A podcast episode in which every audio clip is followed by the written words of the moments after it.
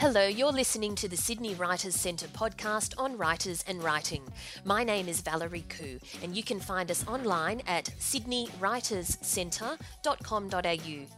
We're Australia's leading writing centre, and you'll find a wealth of resources on our website and blog, including interviews with authors, writing tips, and valuable ideas on how to get published. Whether you're interested in writing a novel, short story, or articles for magazines, you'll find information and courses to help you get there. Or if you want to hone your business writing skills, we can help you too. Our presenters are the best in the industry. We hope you enjoy today's podcast. Kate Mosse is the author of the best selling book Labyrinth, a book about archaeology, love, and mystery set in contemporary and medieval France. It's about Alais and Alice, whose destinies are linked. Kate has another book called Sepulchre, also set in modern and medieval France, which links her characters Meredith Martin and Leonie Vernier. Kate's books are described as well researched, absorbing historical mysteries with wonderful interlinking female characters. Kate has also written a non fiction book in its sixth edition called Becoming a Mother, and two other novels, Crucifix Lane and Eskimo Kissing. She's also co founder of the Orange Prize for Fiction, which selects female authors from around the world each year. Kate lives in the United Kingdom. Thanks for joining us today, Kate. Hi, it's a pleasure. Now, your books, there's so much of France in them. Why does France feature so heavily in your books? Well, I live part of the year in, in Carcassonne in the southwest of France. And my stories, which are, I suppose, good old fashioned adventure stories, are completely inspired by that landscape. So, if you like, the landscape is like a stage set, and then you start to want to put characters on it and make them walk about the place. So, I, you know, I, I, the writing and the place is completely linked for me. Mm. And that your last two books have been historical fiction. Why are you interested in that kind of genre? I love the idea that most of the things that we want to understand about today, about the present day, if you learn your history well enough and go back to the past, you can see the answers there. And so I write stories that are called time slip novels that go backwards and forwards between two periods of time. Mm. So in mm. Labyrinth, it's 13th century France and modern France, and in Sepulchre, it's fin de siècle France, so the 1890s and the modern day. And it's really a way of saying, you know, this is the story of the past, but you know what? Those people, they were like you and me. They might have worn different clothes, they might have had different expectations, they might have had different pressures upon them, but actually they still feel the same things that we do. In my part of France, in the southwest, which is about, you know, near the border with Spain, I suppose, the history is everywhere. You, the, the, modern day is lived in the shadow of the, the past. Um, there's the buildings, the history, the books, everything sort of seems to exist in these two different places. So it was a natural thing to try to capture some of that in my in my novels. Yeah, and with Labyrinth, 800 years separates your characters, Alais and Alice. What inspired this novel? And, you know, why did you decide to have them, um, you know, interweave their stories in that way? Well, I think um, my medieval heroine, Alais, is um, about 17 when the story starts. And it's set against the backdrop of the crusade against uh, the southwest of France, which was launched in 2009 by the French king and the Catholic Pope. Mm. And although it was fought in the name of God, it was, uh, you'll not be surprised to hear this, actually a sort of an invasion, really. It was about land, it was about wealth, it was mm. about culture. And it was a turning point in European history. And for me, I wanted to bring that history to life, this crusade against a particular group of Christians called the Cathars, um, who were wiped out in this crusade. And it was the reason the Inquisition was founded, you know, all over the world to get rid of the Cathars um, in 13th century France. And so what I wanted to do was tell that period of history, which is so much a part of the character of, of the part of France we live in. Alais lives in the Chateau Comtal in Carcassonne. I see that from my bedroom window every day I open mm. the shutters. So for me, it's bringing, you know, my adopted hometown to life. But the reason I have a modern component is because we live in the modern day. Mm. And I wanted to bring in some of the excitement that I feel about history, about this period of history. But you cannot do that quite so much if you only write historical fiction. Mm. And so my novels in the UK, they're not called historical fiction, they're known as time slip novels. Um, and they're known as adventure stories, if you like, mm. um, and normally put in thriller, the thriller category rather than the historical fiction category because of the modern side of things, which very much works as a thriller. And the idea is really that the story goes backwards and forwards in time, and it's that the clues that are set in the historical period of Sepulchre and Labyrinth are unraveled and discovered in the modern day. And of course, the modern heroines discover that the past is far from dead and buried, and those secrets still have a bite in them. Mm. Now, I know that you obviously, because you live there, you live and breathe the setting, but apart from that, do you do a great deal of research into that era? Yes, I mean, I research for, for years, I mean, three, four, five years. Um, before I write. Um, getting the history right is very important to me. I'm not an historian, but I think if you decide to set things in real periods of history, you owe it to your reader to be telling them as it was, insofar as, you know, there are shades of interpretation, but basically you get it right. Um, so, absolutely. So, it's a mixture of obviously working in libraries, research, reading documents of the day, 13th century or the 19th century. The 19th century, you have other things like literature. Um, I, you know, Sepulchre is a ghost story, so I was reading a lot of 19th century ghost stories, such as um, Maupassant, such as Henry James, such as Algernon Blackwood, all of the greats of that period of writing. Mm. Um, you also have music and art that you can look to. In the 13th century, you're much more reliant on church records in museums that are on particular um, subjects.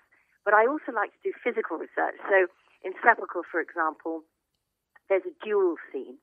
So I went along to an ancient um, weapons expert. I mean, wow. the weapons, that is, not the man. Um, yes. and um, he showed me dueling pistols. He showed me how to fire them, how the catch went back. With Alais in Labyrinth, she's very handy with her sword. So I went to a fighting expert who does a lot of the, you know, fights for um, the big films that we've all seen, you know, Zorro and all of mm. these things, and said, "Can you show me how you would hold a battle sword? What's the weight of it? How you cut and thrust?" Um, I also obviously live and breathe the place, but I go one step further. So if I have one of my heroines or heroes walking from a village to another one, I've done that walk because I want to know when I say it takes two hours and 20 minutes mm. that it does. So I love the physical research as much as I like the book and learning research. And then the internet I do use. It's really useful for verifying things or for looking, um, for example, now you can go online to the new, you know, a, a museum in New York that has lots of 19th century costumes in it. And I can look at 25 different types of corsets, say, online, and I can choose a corset for my 19th century heroine to wear. Mm. So I mm. can write with great confidence that it does up at the front. Mm, uh, now, in the old days, you couldn't have done that. You would have had to be in the museum itself or look in a book with pictures. Um, so the internet is really good for that sort of stuff. It's very good for weather. Um, you know, I start Sepulchre in a graveyard in Paris on the 25th of March, 1891. Mm. I could check that it was raining that day because of the internet, which Thank is incredible. God for the internet. yes. Yeah, yeah, absolutely. but I never use it for real research because there's so much on the internet that's wrong. There's so much hearsay and gossip. There's so much that contradicts. So, you know, the real historical research you do with proper academic history. You don't, you don't, and libraries and museums, and you do it yourself. It sounds like you do an incredible amount of research because yeah, I've, I do. I've spoken to some writers who actually do the writing first and then fill in the gaps later. Do you think it's important for you to do it the other way around? For me, it's essential to do it the other way around because I write really fast moving books. You know, mm. they are adventures, you know, some people call them thrillers or, or whatever. And I don't want to have to stop in the middle of the narrative to go and check if a man in the 19th century would have a beard or be clean shaven. Mm. I need to know that. Because if I was stopping to check details all the time, there'd be no pace in the book. So for me, I do all of that research. I have, you know, I mean, thousands and thousands of words of research, which will be divided up in, in my file into clothes, food, customs, this sort of stuff, literature. So if I have Leonie sit down, curl up in a chair, and pick up a copy of the latest novel by Flaubert, mm. I need to know what was published then. Oh, I can't be checking it. So for me, that's how I do it. For other people, they're really happy writing the story and then finding what they need to know. But I need to immerse myself in the world. And I, and I know from my readers that that's one of the things, I think that's why I have a lot of male readers, that they like the detail and the real history mm. in it. And it's not just color, it's not just background, it's, you know, sharing real history and there's an imaginative story put on top of that real history, if you like. Do you ever find yourself having to pull back on the history? Because I imagine you research so much stuff that it's tempting to put a lot of information in which might not need to be there. Do you find you ever have to pull back on your knowledge? Absolutely, absolutely. That's exactly uh, how it is. That you must always remember in the end that it's a novel. And when you hit a page which, you know, editors always called an info drop, mm. where the author has, you know, put 45 pages of information about Visigoth tombs in because they know it. yes. And you, you go, yeah, okay, you know, you, you've got to cut it. But the truth is that the reader knows. The reader can tell if you you know what you're talking about. Mm. So there might only be two sentences about a dress someone's wearing or the castle or the weapons in the battle. Mm. But it's the depth that lies underneath that. The reader can always tell if an author has done his or her work properly, her research properly. So you, you, you do have to be tough with yourself. Um, and also, often the editor will keep saying, you need to get rid of this. Really, you know, there's just too much. And you hang on and you hang on. and when you come to read the final draft, you go, yeah, it's as soon as a piece of research gets in the way of the story, as soon as you notice the research, you know it's got to go. Now, your first book, Eskimo Kissing, is about a twin's search for her adoptive parents after her sister has died. What made you write this book? Well, I, I mean, the, the glib answer is that I was actually invited to write a novel. Um, which of course is so annoying for people who are, are, mm. working. But it was I'd written two non-fiction books, and a, a, fiction editor had read them and said, you know what? I know these are non-fiction, but actually what you're doing is telling a, the, the, story of real people. Have you ever thought about writing a novel? And I thought, well, I'll have a go. Mm. Um, and I was I was inspired to write that story because, and it's set in my hometown of Chichester. Um, I have two sisters, um, both of whom I love very dearly. One of them is adopted, and all the way through our childhood, we would play games on people because they people would say the most incredibly crass things like, "Which is your real sister?" and stuff like this. And we mm. would always pretend it would be different ones of us and all of this. But it meant that obviously I had quite a lot of feelings about the nature of blood versus the nature of inheritance versus the nature of nurture. You know, the nature nurture argument. Are mm. you who mm. you are genetically or because of what people make you? Um, and of course, as a parent, you know that it's a bit of both. mm. um, but so that was where the story came from. And I was just very interested in the idea of um, the story is a girl, you know, they're happy to be adopted, these two, these two girls. It's made no difference to them. They're quite proud about it. But then one of the twins dies and a bombshell comes out of the blue, which is the, the surviving twin discovers they weren't twins after all. So how does that change their relationship?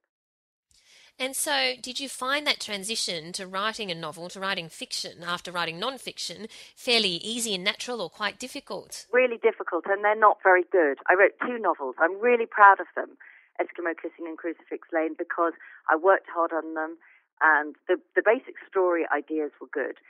But I didn't find my writing voice until Labyrinth. Right. And so the thing that I say, I teach creative writing, and I say to our students all the time is, remember this, it's a key piece of information. The person you are as a reader is not necessarily the person you are as a writer.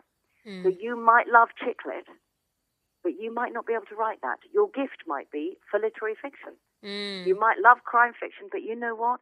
Your gift might be in historical romance. And so it takes everybody a time to find. So when I read, look back on, I suppose, my first two novels, what I can see there is the product of having been a publisher and an editor. Mm. I can mm. see someone looking for their writing voice who hasn't quite found it. Then with Labyrinth and Sepulchre, I discovered oddly that my voice was big old fashioned adventure stories. It was epic stories with beginning, middle, end, clear moral landscape, big books, you know, big books based on history and research. This is not the sort of books that I was particularly reading, mm. um, but that turns out to be where my, my skill lies. So that's the biggest piece of advice I ever give, give to new writers. Listen to your writing voice, and it's not necessarily your reading voice. Great. Now, your non-fiction book, Becoming a Mother, is now in its sixth edition. What made you decide to write that in the first place? Well, I was pregnant, and it's a book about being pregnant. Yes. And, you know, it was one of those very funny situations. I was just leaving publishing. Um, I was having lunch with a friend who's a literary agent. I was just pregnant with my second child, who is now 15. Mm. My eldest is 18. And there are lots of brilliant pregnancy books about the medicine and the uh, physical side of things. But I hated being pregnant. and I wanted a book that was about what other women felt, not what was happening to them physically, but what they felt about the experience of being Mm. pregnant. And I, like um, many people, whenever I'm in any distress whatsoever, I turn to books. Mm. You know, I feel there's going to be a book that will sort me out here. Um, and so I was amazed that two years after being pregnant the first time, still the book I wanted didn't exist. It wasn't on the shelves.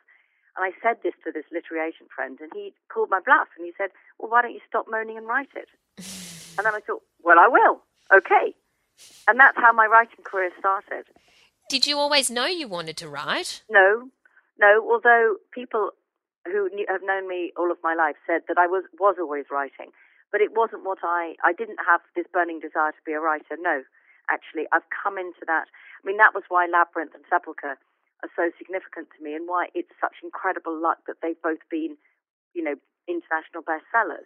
Is Mm. that I didn't realize until I was sitting down to write Labyrinth. I almost leapt up from the computer in shock when I thought, "Oh my God, this is what I want to do." Wow, that was the turning point for you. Yeah, yeah. So book four was when I thought, oh my God, I do want to be a writer. How interesting. Before that, it had been like writing in the same way that I've done lots of things. I found it really fulfilling. Um, I was really challenging, really exciting. Um, but you know, I do a lot of broadcasting. I work for the BBC, but I don't want to be a broadcaster. Mm, mm. you know, I just enjoy doing that. Yes. Um, but Labyrinth was different, and so that's why it was so lucky that it became this big success, and Sepulchre has followed in its shoes. So, um, you know, it, it doesn't always happen that way, and I, I'm I'm very grateful to the publishers um, that have supported me, have published me so well, and have made it possible for me. Mm, mm. And so, what are you working on now? I'm not working on anything at the moment because this trip to Australia is my 12th of 15 countries this year. Wow. for Sepulchre. Um, I'm published in Sep- for Sepulchre Labyrinth in 38 countries, Mm, and I do want to support publishing outside of the UK. I mm. think it's really important. Um, I think that the UK is very bad about supporting writers in other parts of the world, very bad about translation, and I feel it's important that as an author, I go to the countries that are publishing me and make an effort for them because they're making an effort for me. Mm. But it, it doesn't mean that you're in a very good place for sitting down and starting to think quietly. So, so when I'm back at my desk in the autumn um, for England, which will be the beginning of your summer, I guess, in October, yes. um, I will. I've got ideas at the back of my mind. I'm not pushing them at the moment. Um, right. once I'm there, I'll be sitting down. I'll start to be thinking. I'm I'm pretty sure of where where I'm going. But until you sit down, sometimes the best idea, when you actually turn the spotlight on it, turns to dust in your hands. right. So you don't quite know whether it's going to work or not till you start to give it attention. Will it be safe to say it will be a time slip novel? I don't even know that. Right. Oddly, I mean, I think it will be, and I think it will be the third one of the trilogy and set in France. Right. But it might not be. Because the only way that you can keep going as a writer, particularly if you're like me and you write big books in length, yes.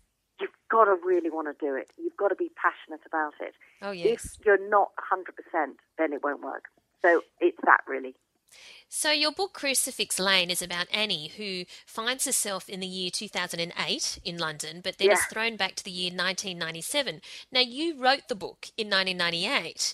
So, what was it like to imagine London in 2008? And what's it like now that 2008 is here and, Well, you know? Well, I, I'm so glad you've asked me that, actually, because the thing that is so interesting for me about Crucifix Lane, which uh, for me is the least successful of my novels, um, not least of all, I had a very close friend who was dying at the time, and it was, I can see that my mind was really not on something as trivial as writing a novel, frankly, Mm. you know. Um, but I can see, of course, it was a time slip novel. You know, it Mm. was, it was where I was going to end up, but without realizing it at the time. And it was very exciting to imagine the future. What is very odd is certain things have are really quite accurate. Mm. So, for example, I do have um, you know a lot of focus on the problem of weather and environmental change, biotechnology, mm. um, and the fears that London will flood. Well, we are in that world now. Um, so that's really interesting. I also have some of the old diseases coming back, like dengue fever and typhoid. This is also happening. Other things that I thought would have gone further haven't really changed so much. So I remember very clearly um, having, you know, we have a microwave where you put food in and it, it makes stuff hot really quickly. Mm. And I thought by 208 would have the opposite, that you put stuff in, um, I think I called it a ralentissé. You know, it was something that slowed down the molecules to make something cold. Well, that hasn't yet hit the, uh, hit the high street. Um, but it's, it's very interesting looking back on that, um, that some of the issues um, that, you know, I was not particularly involved in our environmental movements. Mm. Um, I didn't, you know, and it wasn't a particular passion of mine. Um, but I, I, I'm interested now, looking back, that I did pick on those things. And you know, I've been sitting watching Hurricane Gustav. Mm. Ike is coming in, looking at those awful floods in northern India and those the human tragedy there unfolding, all to do with water and flooding. And that's really what Crucifix Lane is about. So, what also inspired you to co found the Orange Prize for Fiction? Um, I was involved with, um, I mean, lots of people were involved in setting it up. I get the credit just because I'm the one with the that does all the chat about it. Right. Um, but there were lots of us involved, men and women involved. And it was a Booker shortlist in 1991 that had no women on it at all. Mm. And um, it wasn't a question of let's all have a moan about this or say that it's not fair or that there must be quotas in prizes, because obviously that is absurd. Mm. But it was asking a very serious question about what is considered literature? And is it a matter of subject matter?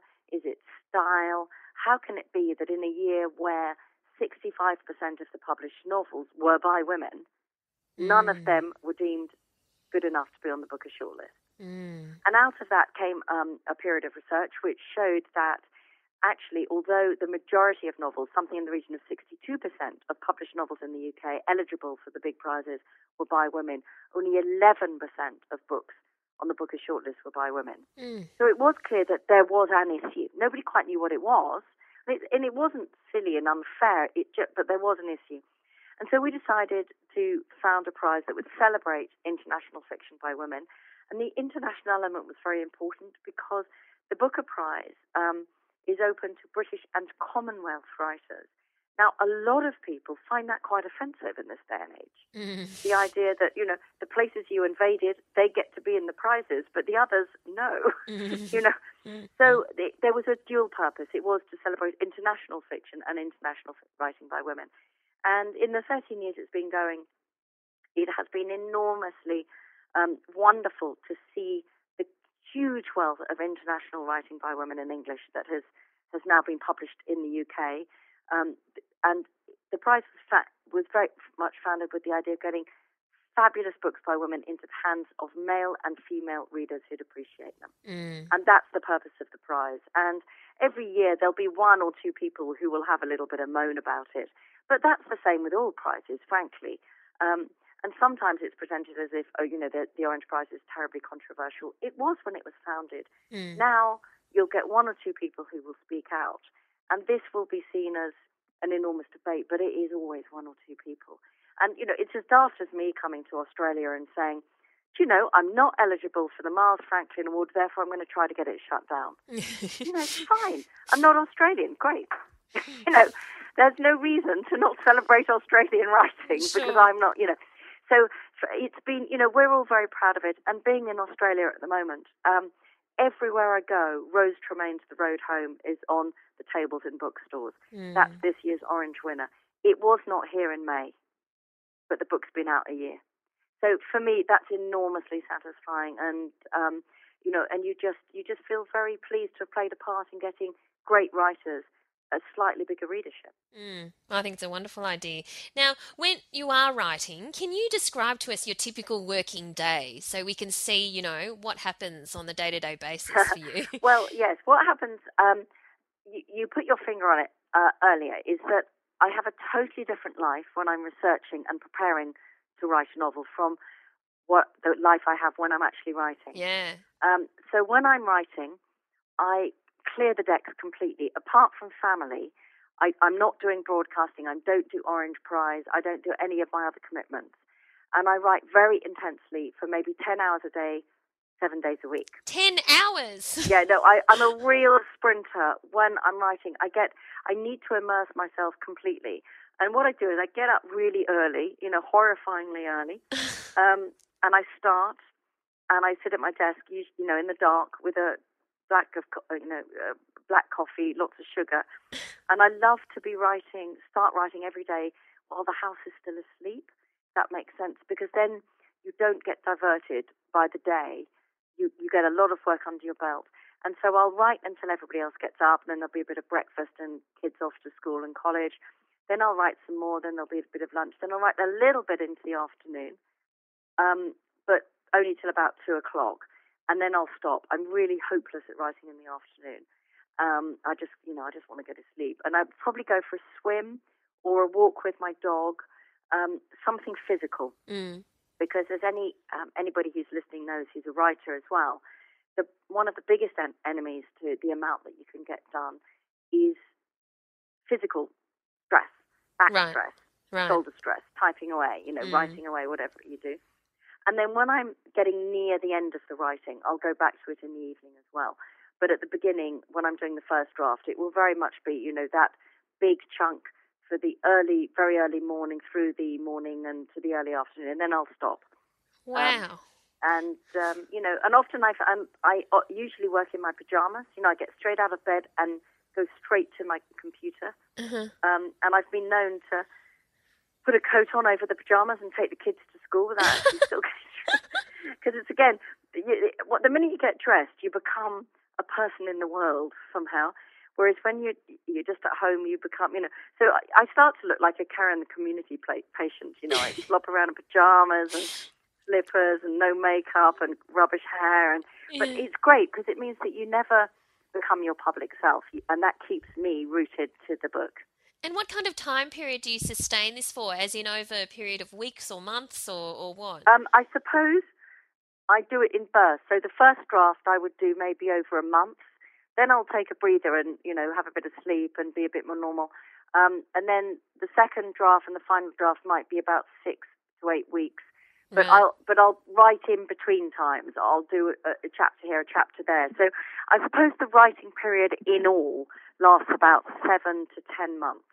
Mm, Um, mm. But I'm not getting up at four every morning and writing for ten hours a day every day of that seven months. No. Um, you know, you have spurts, and it's like climbing a mountain. And it's a, cli a terrible cliche to use, but you know, you climb a mountain, then you have a plateau, and you get your breath back, and Yeah. you, you know regroup. Then you go the next bit, and then so it's like that for me. But I find it works better for me the process being really intense um, Mm. because my books are complex because of the time slip element and having Mm. two different heroines to deal with or two different heroes who are women, as I often think of them.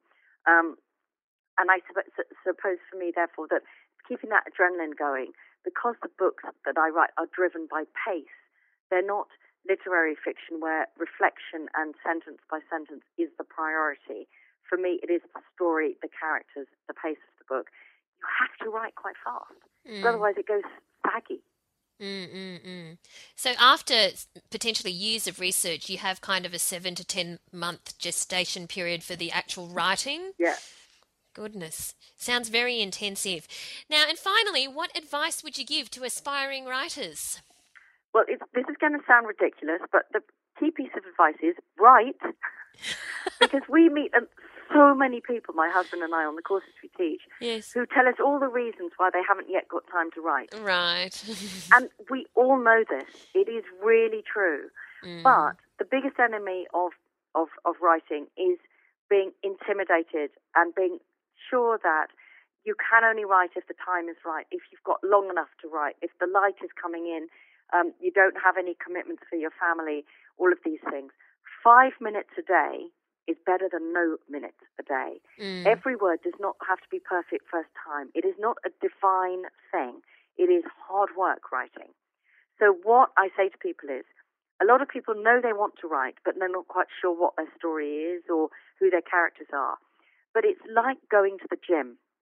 You go to the gym every day and you get a little bit fitter, a little bit fitter, a little bit fitter, and then you know what? You're ready to run that marathon. The same with writing. Mm. You hmm. get fit, you know, match fit, if you like. You do little things. You don't know what to write? Describe the room you're sitting in. Throw it in the bin. It doesn't matter. Mm. Everything you write does not have to be part of the great novel. Um, so that's my biggest advice because there are so many people who've got great ideas, great stories, but ex- excuse themselves for not getting on with it. And it's true. You've got young children really hard, but it is better to stand in the kitchen and jot down three ways of describing the tea bags mm. than not write. So it, that's the key piece of information. So that when your idea strikes you, a story comes to you, your characters come up to you and go, "Hi, here I am. Write me a story." You're ready to go. You're absolutely good to go. Wonderful advice. And on that note, well, we especially love Labyrinth at the Sydney Writers Centre and want to thank you for your time today, Kate. Thank you very much, and um, I'm delighted to have talked to the Writers Centre. I've heard such great things about it, and I'm, I really hope next time I'm back promoting my new book, um, I'll be over for publication next time, that I'll be able to come and see something and do something with you. That'd be great. Okay, then. Thanks. Thank you. You've been listening to the Sydney Writers Centre podcast on writers and writing. My name's Valerie Khoo. You can find us online, including details about our courses, seminars, and online learning, as well as information on our regular competitions where you can win books, movie tickets, and literary experiences at www.sydneywriterscentre.com.au or visit me on my personal website www valeriekhoo.com. That's Valerie K H O O.com. Thank you for listening.